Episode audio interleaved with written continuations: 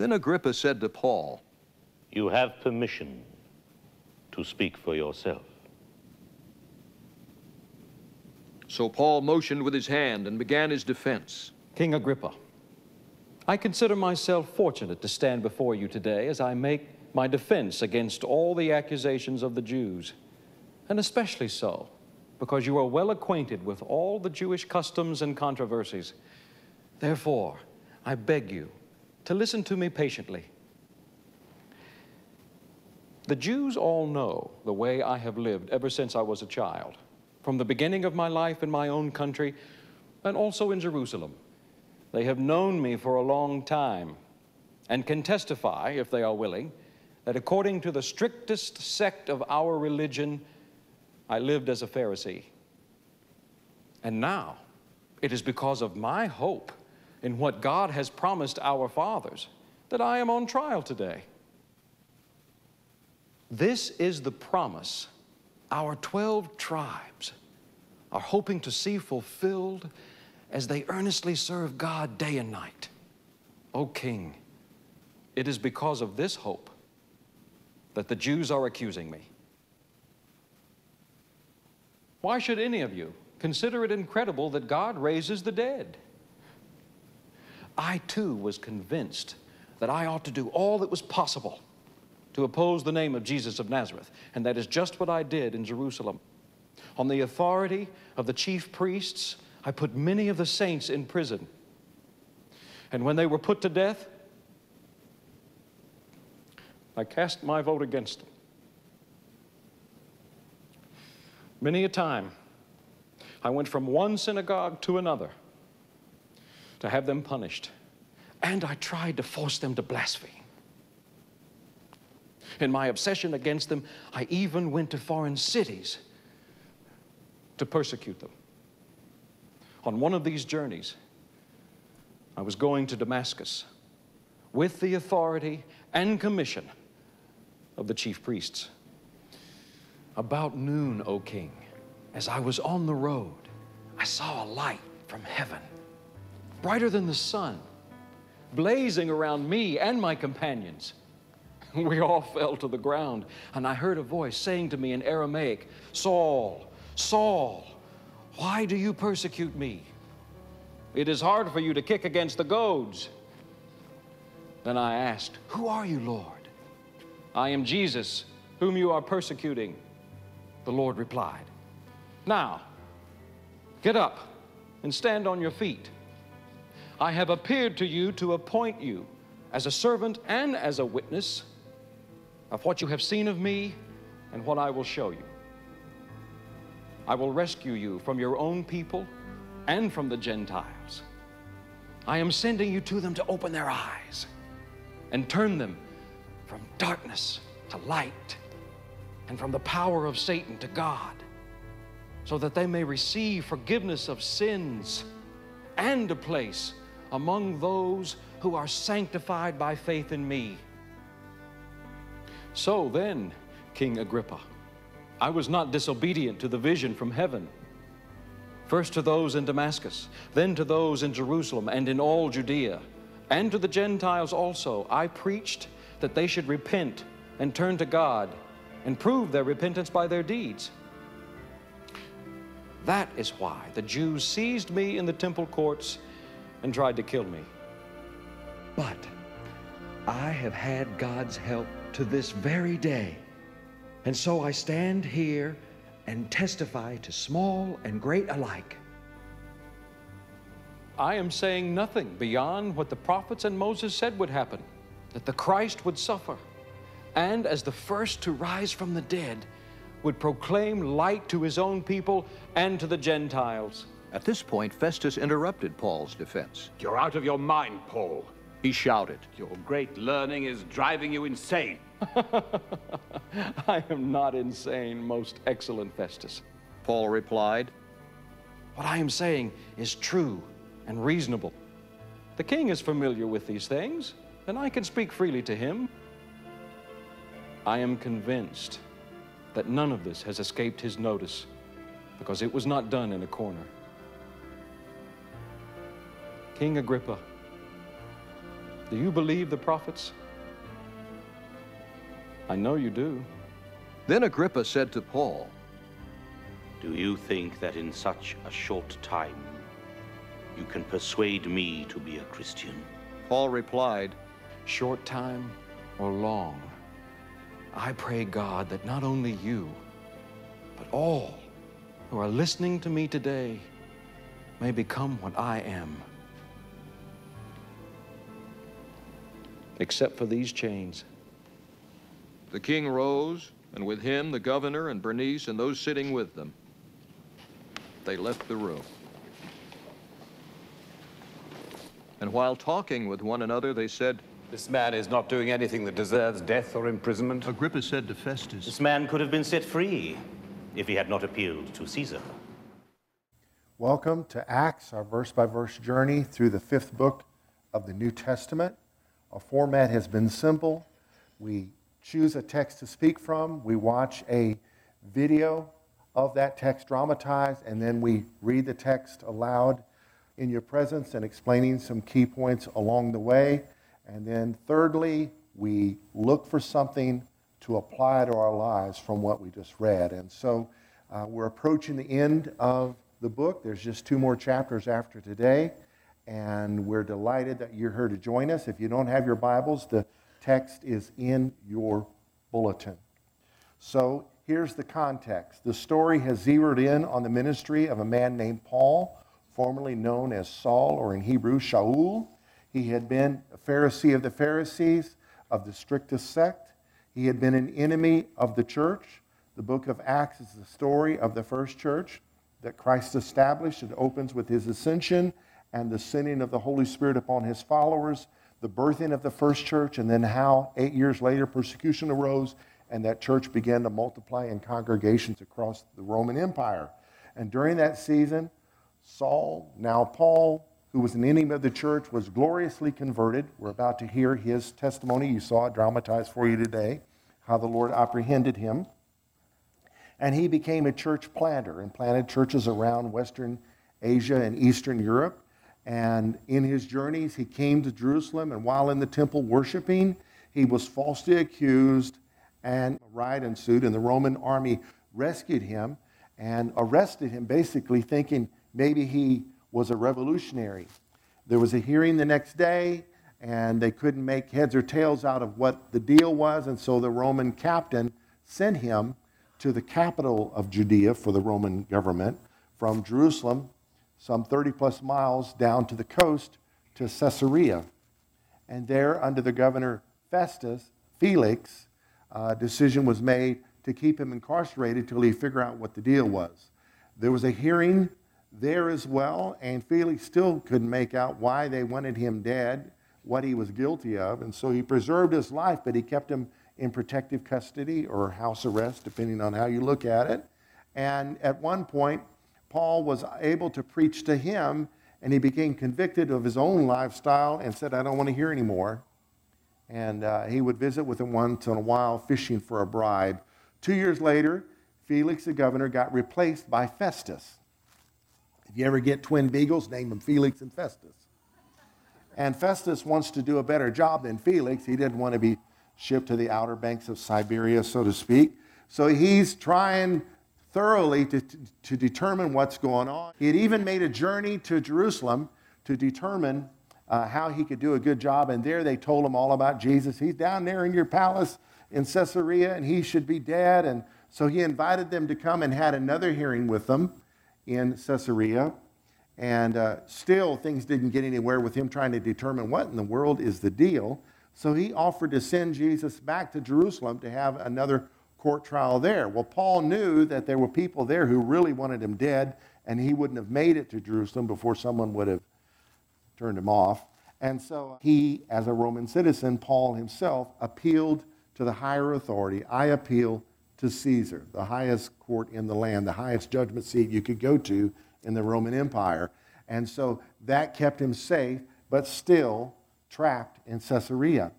Now, Festus, the governor, is in a fix. How in the world does he send a man to Caesar just because he appealed to Caesar when there aren't any official charges against him? What do we do? And so he is considering this when a king of the neighboring region came to see him, named Herod Agrippa II. He was a descendant of Herod the Great, that long wicked lineage of half-Jewish kings who terrorized the people of God. And so he just shared this story with Agrippa, and Agrippa said, well, I'd like to hear him. And he said, well, tomorrow we're going to have a hearing. So tomorrow came, they all got dressed up, and Paul was brought into this hearing, this courtroom, to hear his case. Now, Paul didn't get up and start whining, you people have mistreated me, there's no charges, where's the witnesses? This is ridiculous, I've been here for over 2 years, when I talk to Caesar, you're in big trouble. No, he saw this as an opportunity to preach the gospel. And he did a job of it while sharing his testimony. So, chapter 26, verse 1, Herod Agrippa says to Paul, you're permitted to speak for yourself. So Paul stretched out his hand and answered for himself, I think myself happy. One translation says, I consider myself fortunate. I saw a t-shirt once that said, I think myself happy. How many have ever been guilty of thinking yourself sad? Just, you know, what if this happens? What if that happens? My grandma used to do that, you know. We lived out in the country. They came to visit us, and there were critters in the ceiling that night, and we could hear her through the walls of the house. Thomas, that was my grandfather. Thomas, they have mice. Yes, Laureen, I think they do. Thomas, mice could get rabies. Yeah, they could bite us. We could all die. She thought herself into a frenzy. Well, here Paul says, I think myself happy, King Agrippa. Got to use our brains for ourselves, right? Instead of against us. Sometimes we're our own worst enemy. Don't even have to blame the devil for anything. We do the job for him. I think myself happy, King Agrippa, because today I shall answer for myself before you concerning all the things of which I am accused by the Jews, that is, the unbelieving Jewish authorities that he calls the Jews, especially because you're an expert in all customs and questions which have to do with the Jews. Therefore, I beg you to hear me patiently. So being a king over a region of the world inhabited by Jews, King Herod Agrippa II knew some things. Plus his mother was Jewish, which makes him Jewish. My manner of life, verse 4, from my youth, which was spent from the beginning among my own nation at Jerusalem, although he was born in Tarsus, he grew up in Jerusalem, all the Jews know. They knew me from the first. If they were willing to testify that according to the strictest sect of our religion, I lived a Pharisee. Not only was he Orthodox, he was like ultra-Orthodox. And now I stand and am judged for the hope of the promise made by God to our fathers. To this promise our 12 tribes, earnestly serving God night and day, hope to attain. For this hope's sake, King Agrippa, I am accused by the Jews. Why should it be thought incredible by you that God raises the dead? If there is a God, if he created everything, why is it hard to believe that he raises the dead? Why is it impossible to believe that the body of Jesus, which cannot be found anywhere, is proof of his resurrection? Why should his being risen be something to not believe in? If it happened, what's the problem? There is a God who does these things. Verse 9, indeed, I myself thought I must do many things contrary to the name of Jesus of Nazareth. This I also did in Jerusalem. And many of the saints I shut up in prison, having received authority from the chief priests. The very guys that want me offed were the guys I were working for. And when they were put to death, I cast my vote against them. You know, if it was a jury, I voted dead. And I punished them often in every synagogue and compelled them to blaspheme. And being exceedingly enraged against them, I persecuted them even to foreign cities. I went beyond our own country to find believers to persecute them. While thus occupied, verse 12, as I journeyed to Damascus, Syria, the country north of Israel, north of Judea, with authority and commission from the chief priests, there they are again. At midday, O king, along the road I saw a light from heaven, brighter than the sun, shining around me, and those who journeyed with me. And when we all had fallen to the ground, I heard a voice speaking to me and saying in the Hebrew language, Shaul, Shaul, why are you persecuting me? It is hard for you to kick against the goads. That's an expression of resisting authority, resisting leadership, like an ox resists the ox driver trying to lead him with a stick, a goad that pokes him. Shaul, Shaul, I'm trying to deal with you here. It's hard for you to resist me. So I said, verse 15, who are you, Lord?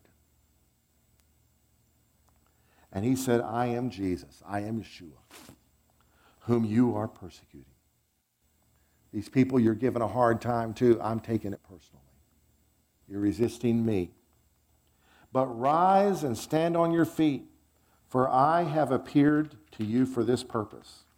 And here's his calling, to make you a minister and a witness, both of the things which you have seen and of the things which I will yet reveal to you. I will deliver you from the Jewish people as well as from the Gentiles, to whom I now send you. I'm sending you into hostile territory, and I'm going to keep you safe, in other words. To open their eyes in order to turn them from darkness to light and from the power of Satan to God, that they may receive forgiveness of sins and an inheritance among those who are sanctified by faith in me. Who would say that's quite a calling? Awesome. Therefore, King Agrippa, I was not disobedient to the heavenly vision, but declared first to those in Damascus and in Jerusalem and throughout all the region of Judea, and then to the Gentiles, that they should repent, turn to God, and do works befitting repentance. When a person is saved, we become a believer. We turn from our sin, and there's a change made. A change begins. We're not perfect, but we begin to be perfected by the power of God. For these reasons, the Jews, that is, those in authority that were not believers, seized me in the temple and tried to kill me. I'm the victim here, guys. Verse 22, therefore, having obtained help from God, to this day I stand. God gave him grace to suffer. Witnessing both to small and great, you, Mr. King, saying no other things than those which the prophets and Moses said would come, that the Christ or the Messiah would suffer, that he would be the first to rise from the dead, and would proclaim light to the Jewish people and to the Gentiles. I'm just doing what the Bible says, guys. Now, as he made thus his defense, Festus interrupts him with a loud voice, says, Paul, you're beside yourself. Much learning is driving you mad. Paul, you've been reading too much. Paul, you're a nutcase. Paul, I don't buy anything that you're saying. That's rejection, right? But he said, I'm not mad, most noble Festus, but speak the words of truth and reason. For the king, before whom I also speak freely, knows these things, for I am convinced that none of these things escapes his attention, since this thing was not done in a corner. King Agrippa, do you believe the prophets? I know you do believe. Then Agrippa said to Paul, you almost persuade me to become a Christian. Some translations say, do you think in such a short time you can persuade me to be a Christian? Paul said, I would to God that not only you, but also all who hear me today might become both almost and altogether such as I am, except for these chains. When he had said these things, the king stood up, as well as the governor and Bernice, that's the king's sister, and those who sat with them. And when they had gone aside, they talked among themselves, saying, this man is doing nothing deserving of death or chains. So he shares his testimony. He proclaims the gospel. They don't let him finish. Done. Reminds me of what happened in chapter 24 when he was preaching to the previous governor, Felix. he got a little too close to comfort, talking about repentance. Felix and his conviction says, that's enough. We'll talk about this some other day. And they didn't. They only talked about, hey, you know, if you give me some kickback, I might set you free. So they admitted there was nothing deserving of death, you know. So they still don't have a conclusion of what to tell Caesar when they send Paul to him. Then Agrippa said to Festus, this man might have been set free if he had not appealed to Caesar. Now, Caesar hasn't received any official documents. This is politics at work. This is wanting to keep the masses at peace. If we let him go, we'll have problems. He appealed to Caesar, so that's a safe way to handle this. They had the authority to set him free. They didn't do it. But who knows, God's hand is always at work. No matter what the enemy does, God's not taken by surprise, and he uses it for his glory. The Bible says God made all things for himself, even the wicked, for the day of doom. If nothing else, Judgment Day, they will be used to demonstrate the power of God. Let's pray. Lord, I pray in the name of Jesus that you would speak to us from your word as we attempt to apply part of these scriptures to our lives. In Jesus' name, amen. So, 2 men and a crowd, including Bernice, heard Paul's testimony and heard the gospel. 1 man's response was, you're crazy, you're nuts, you're beside yourself. Much learning has made you a madman. You're insane. The other man's response was, well, almost, you've persuaded me to be a Christian. I'd like to speak to you today on the subject, the ambiguity of almost. Can you say that? The word ambiguity is a noun. It means uncertainty or inexactness of meaning in language. Sometimes when you hear politicians give speeches, it's ambiguous as to know where they actually stand on a subject. It's been skilled in the art of talking in circles. It's a lack of decisiveness or commitment resulting from a failure to make a choice between alternatives. You know, there's no fooling God. His word is like a sword. Cuts through the chase. Indecision is a decision.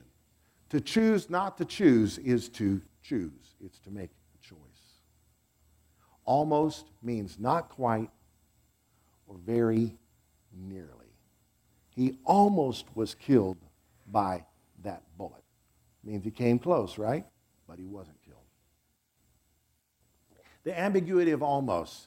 Here's some humorous phrases. I almost got hired on there. What does that mean? He didn't get hired, right? He almost passed the test. What does that mean? He flunked. It almost rained in the desert. What does that mean? It's still dry. You almost did the right thing. What does that mean? You didn't. She almost applied for that job. What does that mean? She didn't do it. We almost avoided the car wreck. What does that mean? You crashed. They almost gave it their best shot. What does it mean? They didn't. The candidate almost won the election. What does that mean? She lost. Our representatives. What was that? Why is she? What about a he? Well, I'm just referring to the last election anyway. Our representatives almost told the truth. The pastor's jokes were almost funny. It's when you come close, it's really bad. The singer almost was on key. Ooh, I'd rather be way off than almost. Watch this. This is Jack Thomas. Today, someone almost brought Jack something to eat. Someone almost drove him to a shelter. And someone else almost brought him a warm blanket. And Jack Thomas? Well, he almost made it through the night. This is Sarah Watkins. A lot of people almost helped her. One almost cooked for her. Another almost drove her to the doctor. Still another almost stopped by to say hello. They almost helped. They almost gave of themselves. This is a family that was almost fed by neighbors who almost volunteered to help them out. Almost volunteered. These kids almost had a new community center. A contractor almost volunteered to build it. A carpenter almost worked on the crew. And everyone else almost gave at the fundraiser. They almost gave. Almost. And these kids? Well, they almost stayed out of trouble. This house was almost saved from a fire that was almost put out by neighbors who almost volunteered.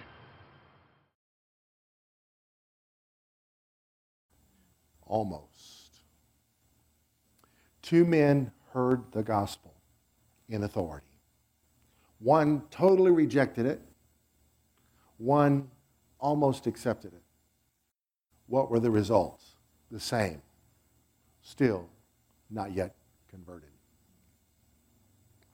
The ambiguity of almost.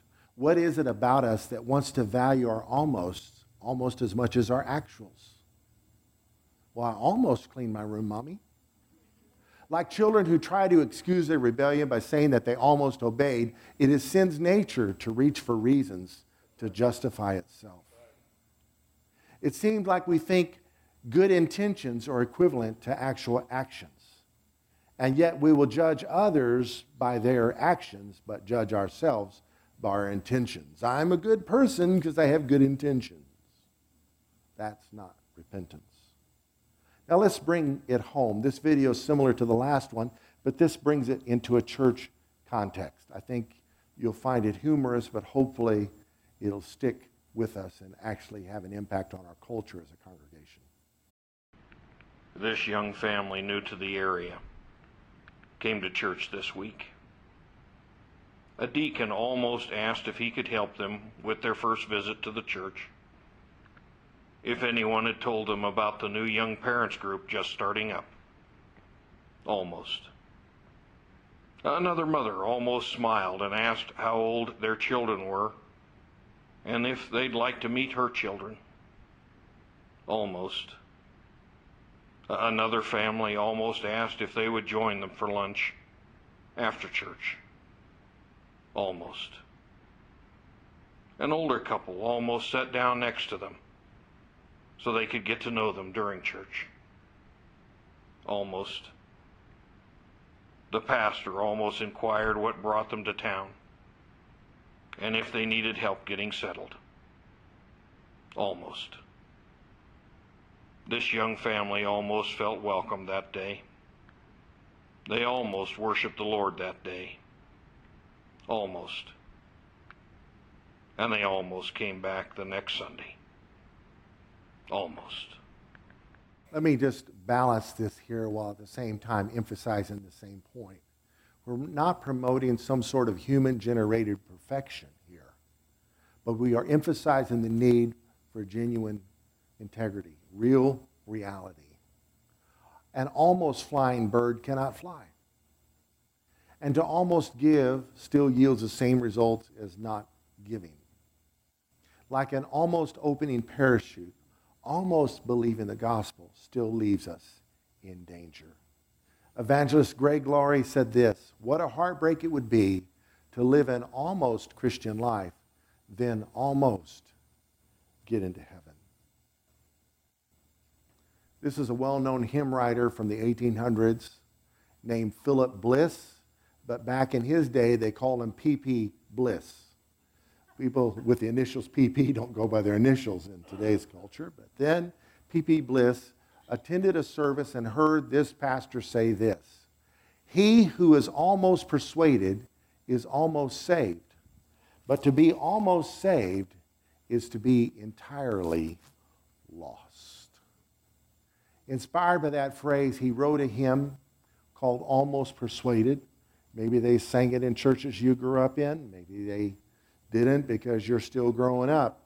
The point is, this song became famous during the Crusades of D.L. Moody, sung around the States and in England The lyrics go like this. I'll just sing the first verse.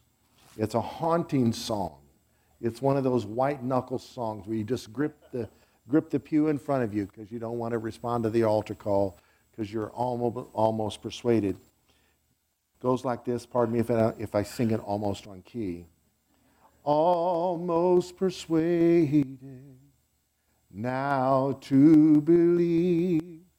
Almost persuaded, Christ to receive. Seems now some soul may say, go, Spirit, go thy way.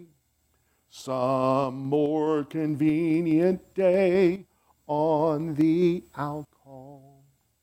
Almost persuaded, come, come today. Almost persuaded, turn not away. Jesus invites you here. Angels are lingering near.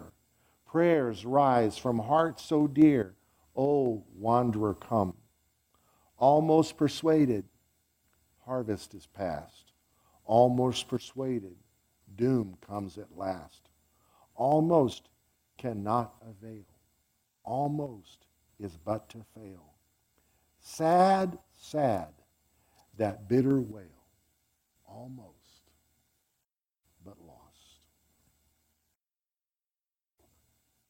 The ambiguity of almost. Don't hide behind your almosts. Almost having it all together can make us resistant to going the journey. It can make us resist anyone bringing us a word of correction, especially if it is something we see as just one small thing keeping me from making that full commitment. Maybe that one sacrifice, that one offense, that one hang-up, that one thing I don't like. And yet, one little colony of termites will bring your house down. One little bite of forbidden fruit brought the human race down. One short hour on a one-night stand can bring a marriage down. The Bible says, little foxes spoil the vine. One harbored sin, one hidden iniquity, one vow or one judgment, one secret stronghold of unforgiveness, one act of unfaithfulness can rob us of more good than we realize. One is very important.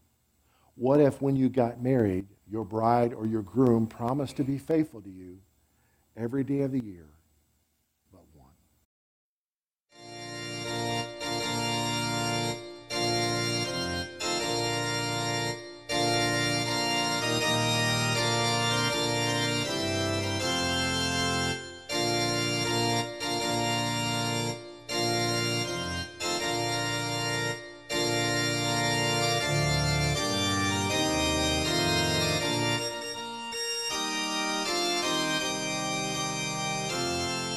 Dearly beloved, we're gathered here today to witness the union of two lives, that of James and Sarah. James, do you take Sarah to be your wife, to live together in the covenant of marriage? Do you promise to love her, comfort her, honor her, keep her in sickness and in health, and forsaking all others to be faithful to her as long as you both shall live? I do. And Sarah, do you now take... I've written my own vows. By all means. James, I love you. I cherish every moment that we spend together. You're my hero and my friend. I promise that I will love you, honor you, care for you, and support you for the rest of my life. There's only one thing I ask in return. One day a year, only one day, I want to be single again. I want to be able to spend time with old boyfriends, or guy hunting, clubbing, that sort of thing. Whatever comes up for the day. Well, what do you think? Well, James, it sounds reasonable to me. Are you kidding?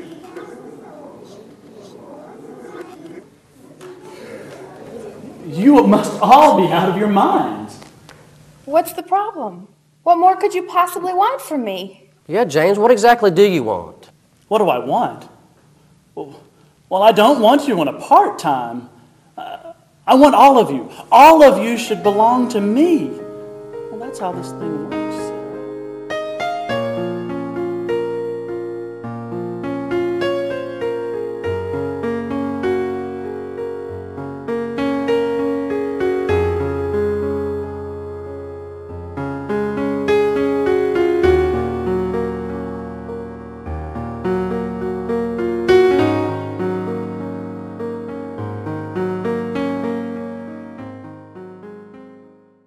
Jesus said the greatest commandment, the first and great commandment, is to love God with all your heart, all your soul, all your mind, and all your strength.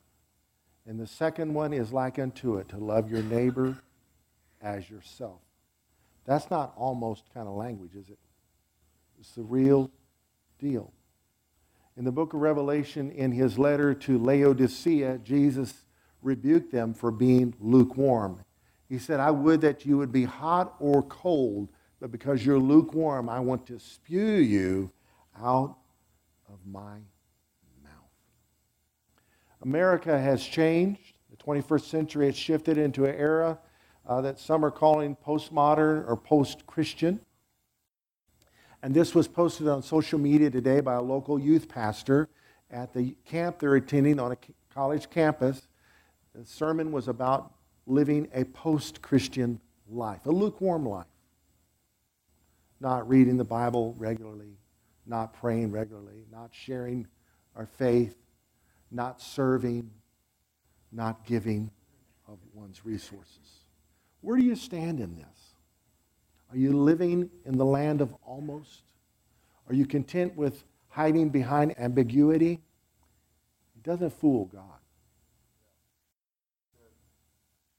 The good news of the gospel is Jesus didn't almost die for our sins. He didn't almost rise from the dead. He didn't almost promise to send us the Holy Spirit. He doesn't almost call us to lives of full devotion. It's clear there's no room for confusion. He is the Savior. He is the Lord of all.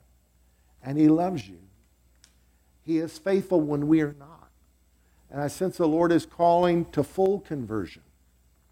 If you're a half-hearted believer, to becoming a wholehearted Christian. If you're almost putting your faith in Jesus, the call today is to call on His name. Say, Jesus, I want the full deal. I want the real deal. Someone in the first service today handed me a note during the singing that we're about to do, and it said, while we sometimes are almost, God is the am-most. He is our all in all. And as we sing this next song, reflect on the faithfulness of God.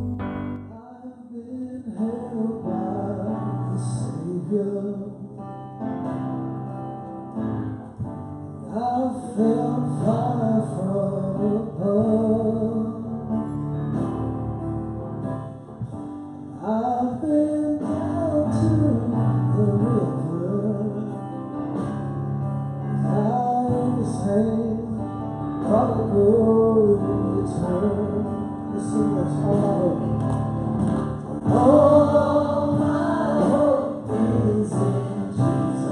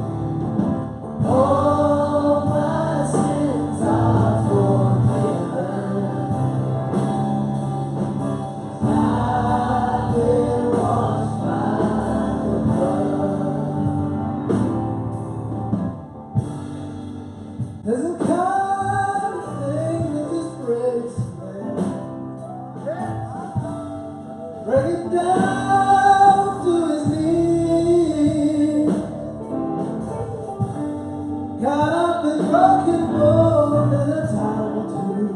Yes, Lord, but you picked me up and showed me what it means to me. Come on and sing, oh, my hope is in Jesus. Thank God, my yesterday's gone.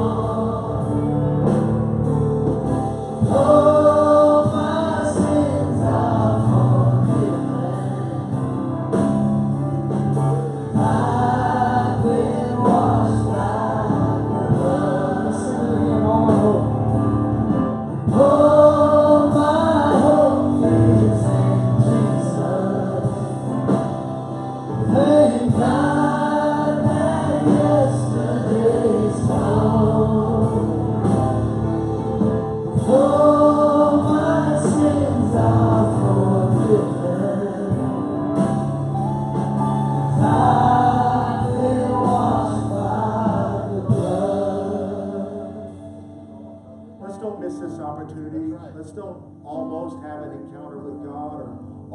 respond to the Lord's word.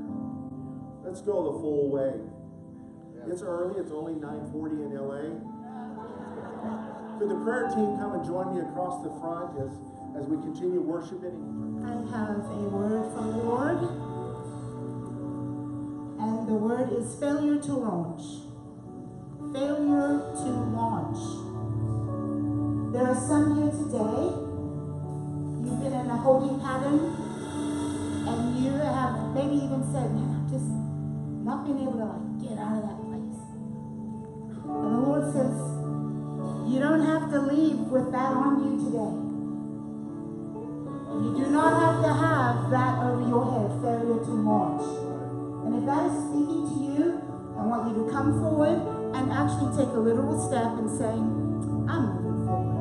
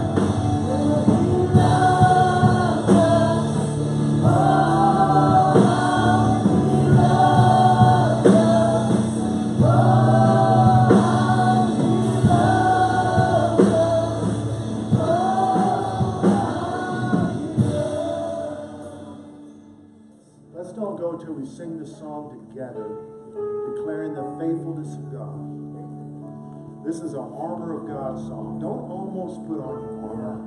Don't almost quench that fiery dart. Amen. Don't almost use your sword to fight discouraging thoughts. Amen. You move the mountains.